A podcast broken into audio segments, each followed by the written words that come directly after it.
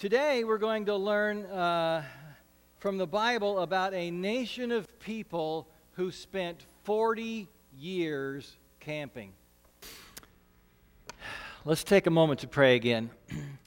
oh, Holy Spirit, we ask that you will come and speak to our minds and hearts, bring the word into us so that it may take root and bring life and bear fruit.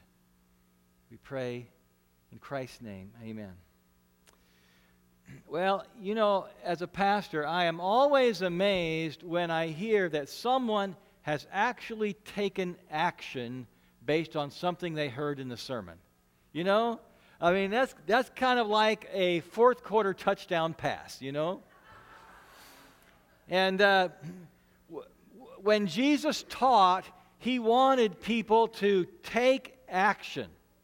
And at the end of the Sermon on the Mount, uh, Jesus introduces a parable about two guys. One built his house on rock, the other on sand. Anyway, here's how that parable begins Therefore, everyone who hears these words of mine and puts them into practice is like a wise man who built his house on the rock.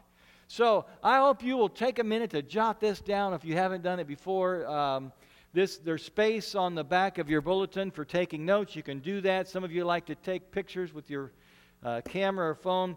Matthew 7:24, I'm suggesting that is our, our memory verse for this series, uh, Go with the New Flow. So let's say it all together, shall we? Therefore, everyone who hears these words of mine and puts them into practice is like a wise man who built his house on the rock. And this fall, we are going through the Sermon on the Mount. It is the longest continuous teaching of Jesus that we have in the Bible, and probably the most important. Uh, as you can see, we have a mountain here for this series, and the mountain represents the righteousness of God. The mountain represents Jesus' teaching for us on morality. But Jesus is always willing to start with us where we are at the bottom of the mountain. He doesn't expect that when he finds us, we're already going to be at the top. He's ready to start with us right where we are. We are, Jesus began his, his Sermon on the Mount by saying, What? Blessed are the poor in spirit. And that's who we are. We are poor in spirit. We are messed up, mixed up, and spiritually bankrupt. But Jesus meets us where we are the bottom of the mountain, and He walks with us step by step to the top. On the mountaintop, we put into practice what Jesus says. We renounce angry outbursts as if they were murder. We say no to lustful looking as if it were adultery. We fight for our marriages as long as we can. We stop swearing oaths in God's name. We give up revenge. We love our enemies. Now, that's all from Matthew chapter 5, first part of the Sermon on the Mount. And amazingly, Jesus believes that with God's help, we can do it. Jesus believes that we can put it into practice. But he also knows that there are dangers lurking on the mountaintop. So please turn with me, if you will. Open your Bible to Matthew chapter 6, starting with verse 1. In the Pew Bible, you'll see it on page 970. And uh, if you came today and you don't own a Bible, then we can fix that. Just take that Pew Bible home. It's yours. You can keep it. Uh, we'll stick another one in during the week. Now, after climbing to the mountaintop in chapter 5, Jesus begins chapter 6 with two words be careful. Right? Well, what, what is there to be careful of? We're at the mountaintop. No, he says you got to be careful. Be careful you don't become prideful about your righteousness. Now, before we read this passage, uh, we're going to check in on our friends Austin and Jarrell. Austin grew up going to church, but he's given up on his faith. Jarrell, on the other hand, is new to it all and is excited about it and has just discovered the Bible, but not always in a healthy way. So let's watch. Yeah, buddy. What are you holding? Of course, now you would get amnesia. But it's because you've abandoned your God and you became your own God. Roommate, this is called the Bible. Oh, I know what it is. I'm just wondering why you're parading it around the house. I'm not parading it around the house. This is just going to serve now as a reminder that I am better than you. Because you read the Bible. Exactly. Because every time I read this thing, it just is a good reminder of how evil you truly are. Dude, you have serious problems. You are not reading the Bible right. No, I'm reading it right, man. Because I'm thinking, how could another man take another man's car? You're still not over this. Wait, wait, wait, wait, wait. Not only did you take my car, but you left me stranded. Not only did you take my car and leave me stranded, but you have failed to pay your side of the bills when you know how important this is. I'm asking God for answers. I decided to look into the Bible and I found an answer. You're just like your daddy, the devil. Whoa, whoa, dude. Whoa, the devil is not my daddy. I am not Rosemary's baby. Mm, man. And then, like, let me think. I think it was John 8, 4, 8, 8 and 44. It says something like, You are just like your daddy, the devil, because you desire to follow out his will. You just replaced my name with the nouns. Exactly. Because every time I look into it, I'm like, Is that my roommate? I think that's my roommate. Oh, dude.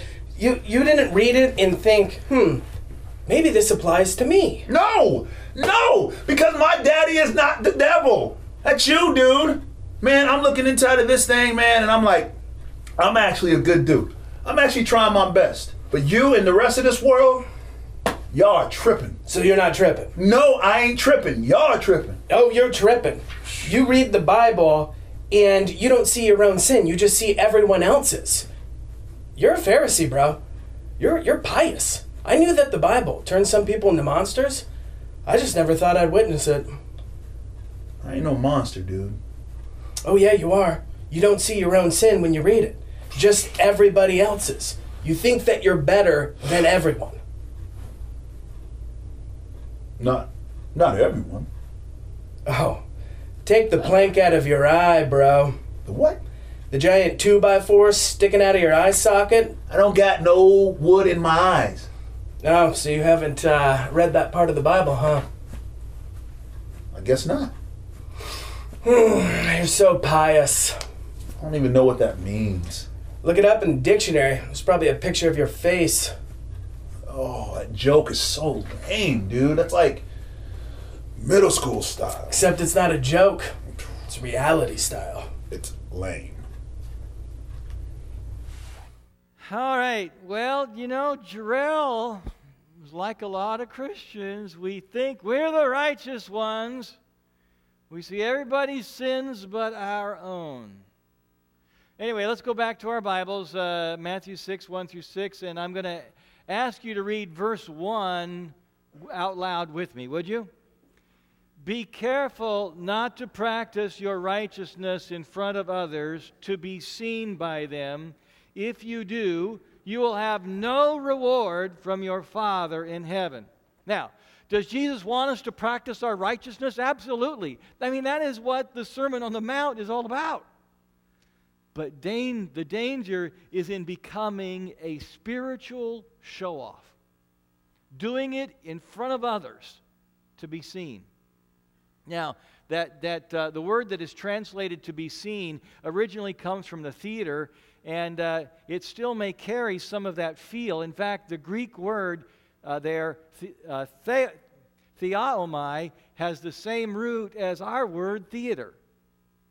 And it conj- conjures up the idea of wanting to be seen on stage. We love the applause. We want to be admired. So Jesus says, be careful. If you're trying to impress people with your spirituality, God will not be impressed. And then Jesus goes on to give us three examples. Let's go to verse 2. He says, So when you give to the needy, do not announce it with trumpets, as the hypocrites do in the synagogues and on the streets, to be honored by others. Truly, I tell you, they have received their reward in full. He's saying, Don't toot your own horn. Those who do, Jesus calls hypocrites. And that's the word hypocrite is also another word from the theater. Uh, it's a word for an actor, uh, someone who wears a mask on stage. Now, that's fine when you're performing a play, but not when you're giving to the needy. A few months ago, I asked uh, the kids during our children's time to try to think of something kind that they could do for someone else, and they would keep it a secret from everybody and only God would see it. And for example, if it's been windy, has it been windy lately?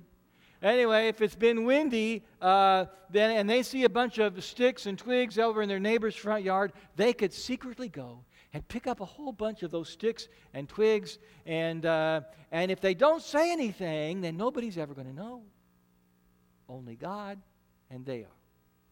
So let's look at verses three and four. Jesus says, but when you give to the needy, do not let your left hand know what your right hand is doing, so that your giving may be in secret. Then your Father, who sees what is done in secret, will reward you. So let's say that uh, with, with one hand you're giving. What's your other hand doing? pointing, you know, kind of trying to get applause.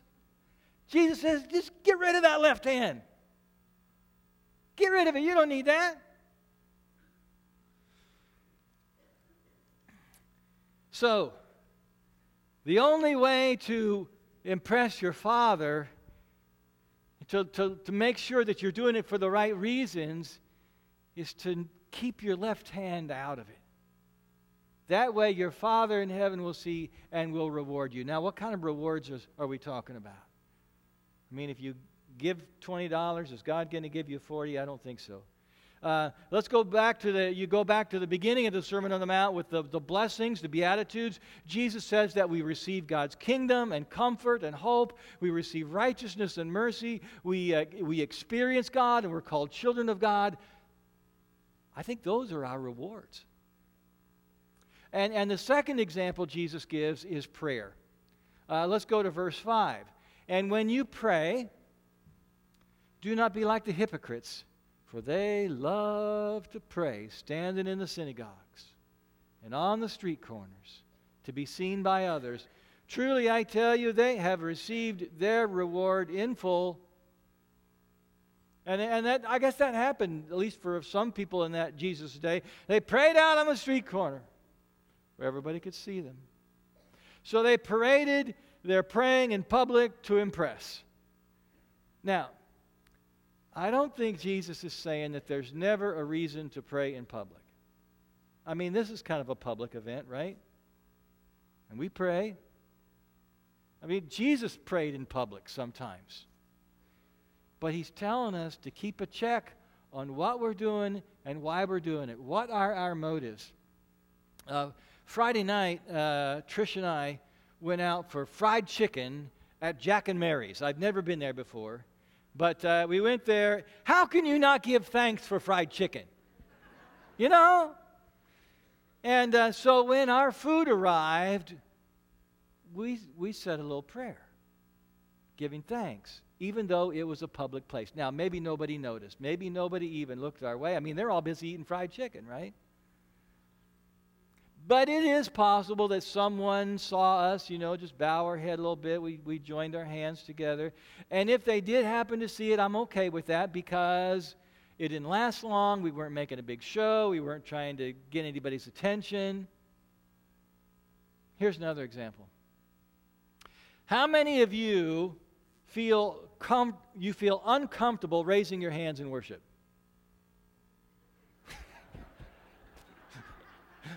That's a trick question, isn't it? anyway, at our 9 o'clock service, here at our 9 o'clock service, I don't normally raise my hand when I'm singing a song, but I got to tell you, when we were singing um, Great is Thy Faithfulness, that's one of my faithful, my, my favorite ones. And I almost did that, but I kind of did this a little bit, you know, kind of like put my hand on my heart, like, oh, Lord, you know, this means a lot to me. Uh, anyway, at our 1045 service, I'm much more likely to do this, raise my hand maybe for a little bit while we're singing a song because I'm not the only one and I'm not going to stick out and I don't want to I don't want to draw attention to myself. Um, and uh, so, but, but when I do that, you know, I have to ask the question Am I showing off? Am I doing this to try to make people think I'm really super spiritual? Those are important questions. You know, uh, many years ago, I was first introducing some contemporary songs to uh, in worship songs like "Shine Jesus Shine." Choir, you know that one. You sing that one.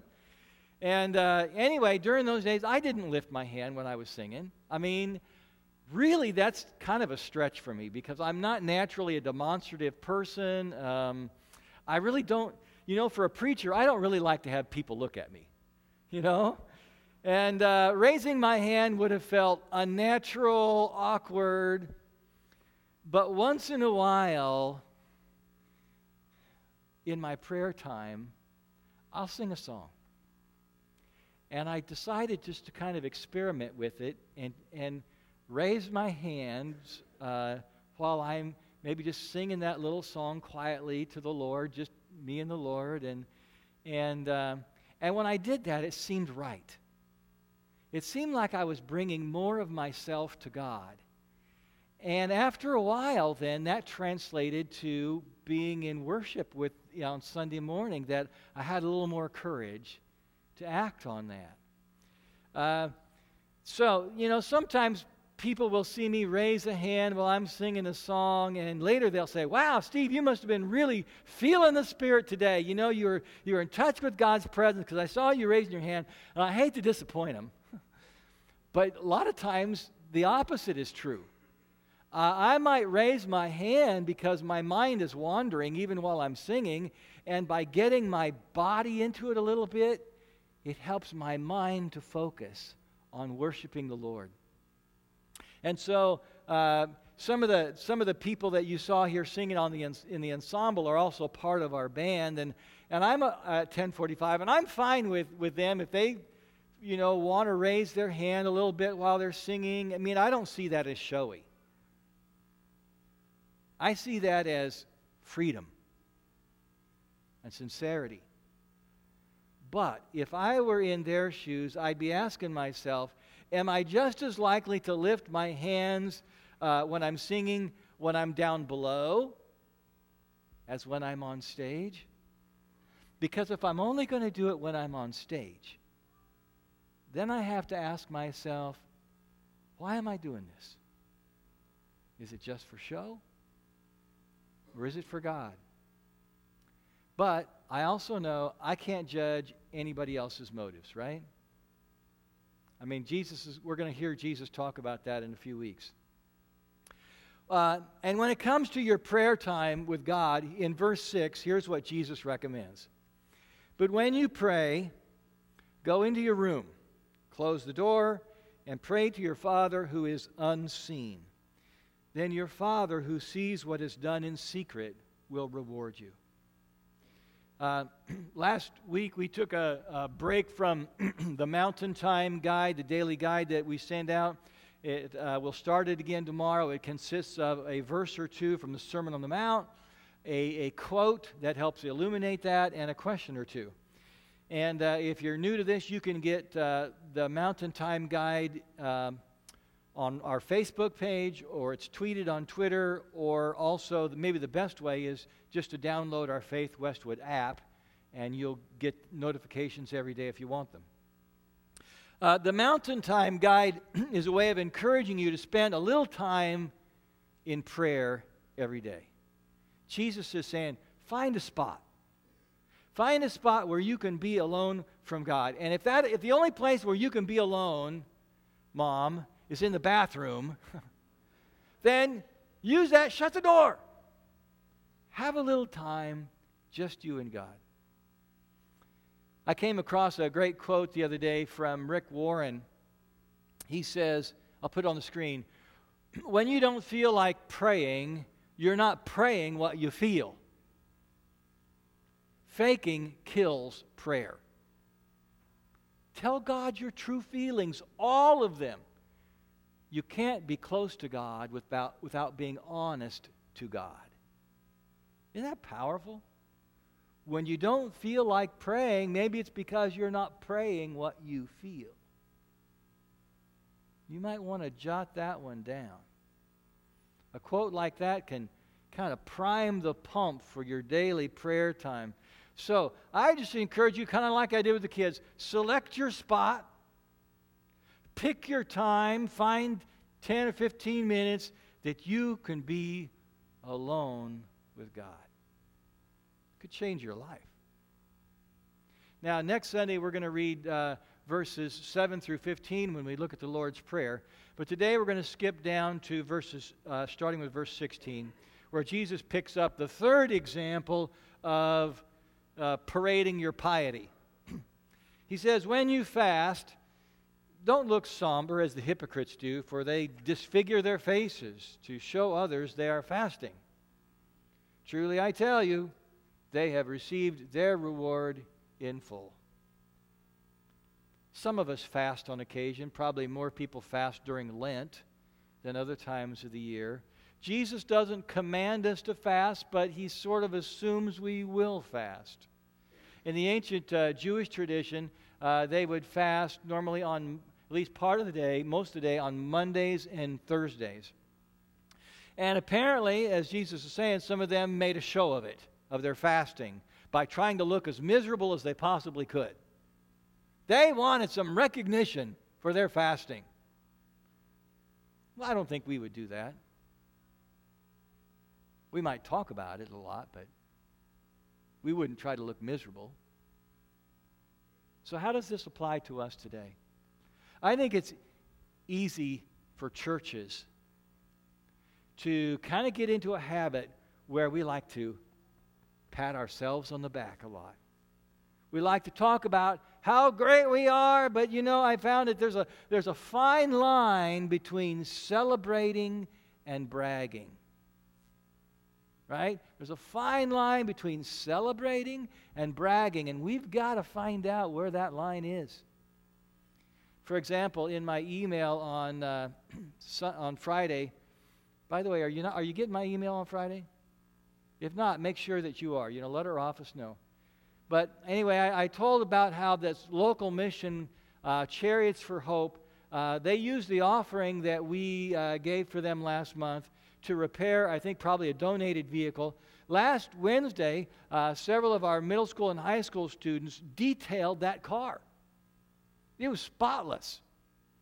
Uh, the recipient uh, also happened to be vetted by a member of our church. So, you know, I want to celebrate that. I thought, what a cool thing that we get to be a part of something like this. And on Wednesday night at 6 o'clock, right out in the front parking lot, we're going to have a car blessing. You can all come to it. We're going to have a car blessing, and that vehicle will be given, the keys will be handed over to its new owner. And hopefully, we'll be celebrating and not bragging. So, how do we celebrate instead of brag? How do we draw that fine line? Well, I've got a, I've got a few ideas here. I'll put them up. First, we give glory to God, the giver of all good gifts. If, if we're kind of like this and always pointing to ourselves, we're not giving the glory to God. We've got to give the glory to God. Second, we recognize others who join the effort. Now, in this case, Chariots of Hope, they're doing the biggest share of the work, right? So we, we want to recognize that somebody else probably gave the car. I mean, this is, this is whatever we do, there are always other people who are part of it. And then, thirdly, focus on those in need and not on congratulating ourselves. At that car blessing, let's focus on the person who's, who's receiving this blessing of the car. That's going to open up all kinds of doors for them to go to school and to have their job. And, and, uh, and let's focus on that and not trying to pat ourselves in the back for how great a church we are. Last month, we received uh, mission offerings for hurricane victims. A lot of you know that. And uh, our United uh, Methodist Committee on Relief, known as UMCOR, asked us to prepare as many flood buckets as we possibly could.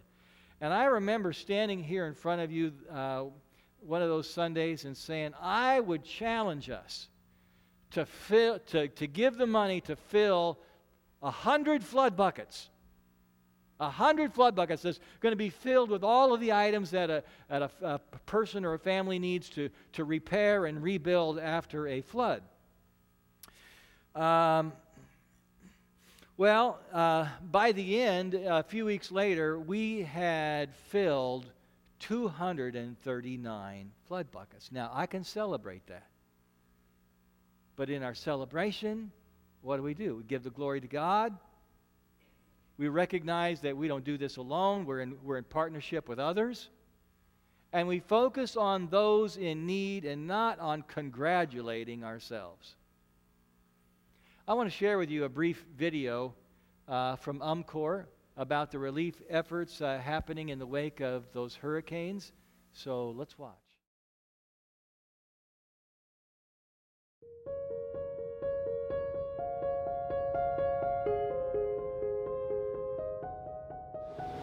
It was scary.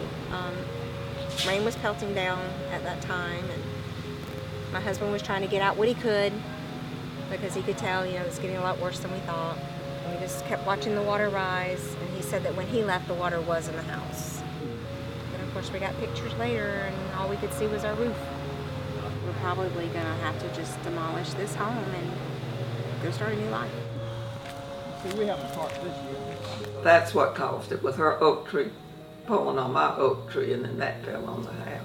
And it was a huge noise, and the whole house shook. And the vent right in front, I was sitting right in front of a return vent, and it shook. And I thought, oh goodness. You know, it's, it's just one story after another as those who have been displaced. Uh, and like I said, with the apartments being damaged, and you know, there's a lot of Section 8 housing and when those are damaged, those they really don't have anywhere else to go. How can you get your head around next steps recovery? I, that's probably one of the hardest parts right now. So we're we're putting together a small team, and we're going to start building that team as we start um, meeting the needs and, and trying to figure out what recovery is going to look like.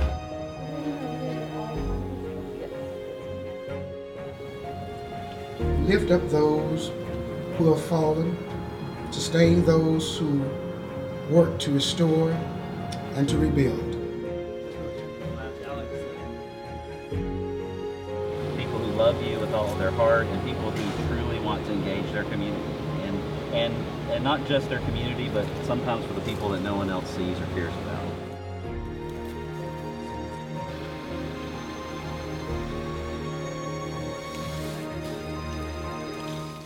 It brings hope to see people on the ground. It brings hope to know that uh, others are here alongside them, partnering with them. I believe it brings hope to know that UMCOR, representing the global church, is here alongside, partnering with the conference. Thank you so much for your generous contributions to UMCOR, both in terms of your financial gifts, your prayers, uh, the relief kits, and so much more that you are doing every day to help your neighbors and let them know of the work that we are doing together in Jesus' name.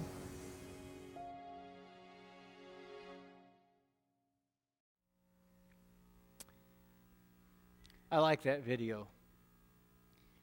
Um, it focuses on those in need and not congratulating ourselves or congratulating UMCOR for how fantastic they are. It recognizes how we're always working in partnership with, with one another. And you can tell by, by the, the faith and the, and the prayers and things that were happening that they were seeking God and giving glory to God from whom all blessings flow. And I think it also helps put our 239 flood buckets in perspective, doesn't it? I mean, those buckets were important, but they're a small part, a, a part of something much bigger than ourselves, because in the end, it's not about us. And I think that's the message that Jesus wants us to grasp that when we give, when we pray, when we fast and serve and sacrifice, in the end, it's not about us. Let's pray.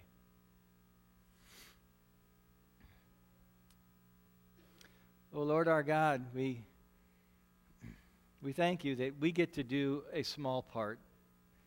And uh, whether it's helping prepare a car for someone or giving somebody a bucket of supplies that they can work on their house with. Um, Lord, it, we are thankful for that.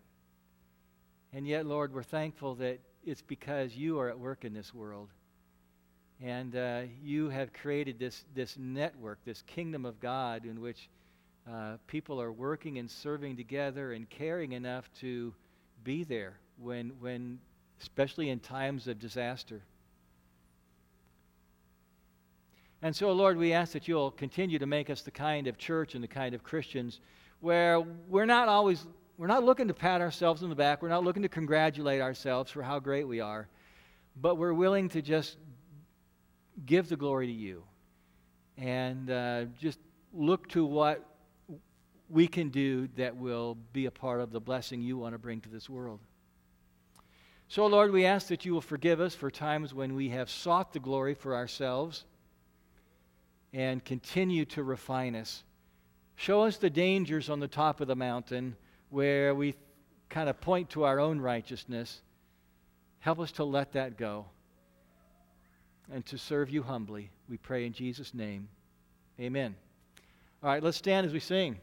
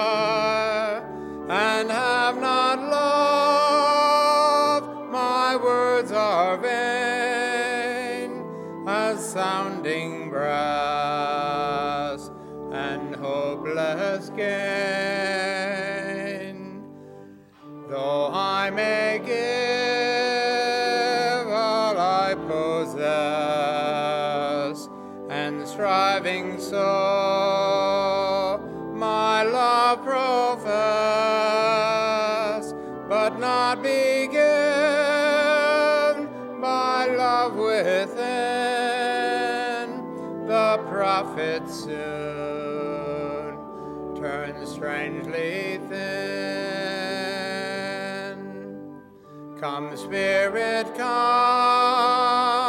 our hearts control, our spirits long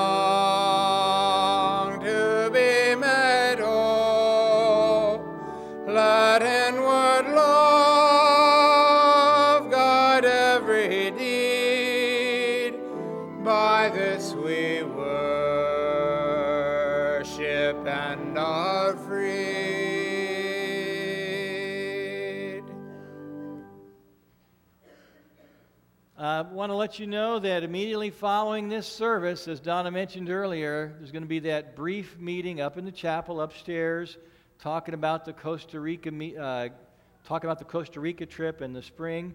I am planning to go on that trip. I would love to have uh, you go with me. Uh, so check in on that, even if you just want to learn more. No commitments at this point, but uh, check it out. Okay. In seven days, we're going to gather right back here again, and over these next seven days, be the kind of person, the kind of disciple that puts into practice what Jesus says. Let's say together, in the name of the Father, and of the Son, and of the Holy Spirit, Amen.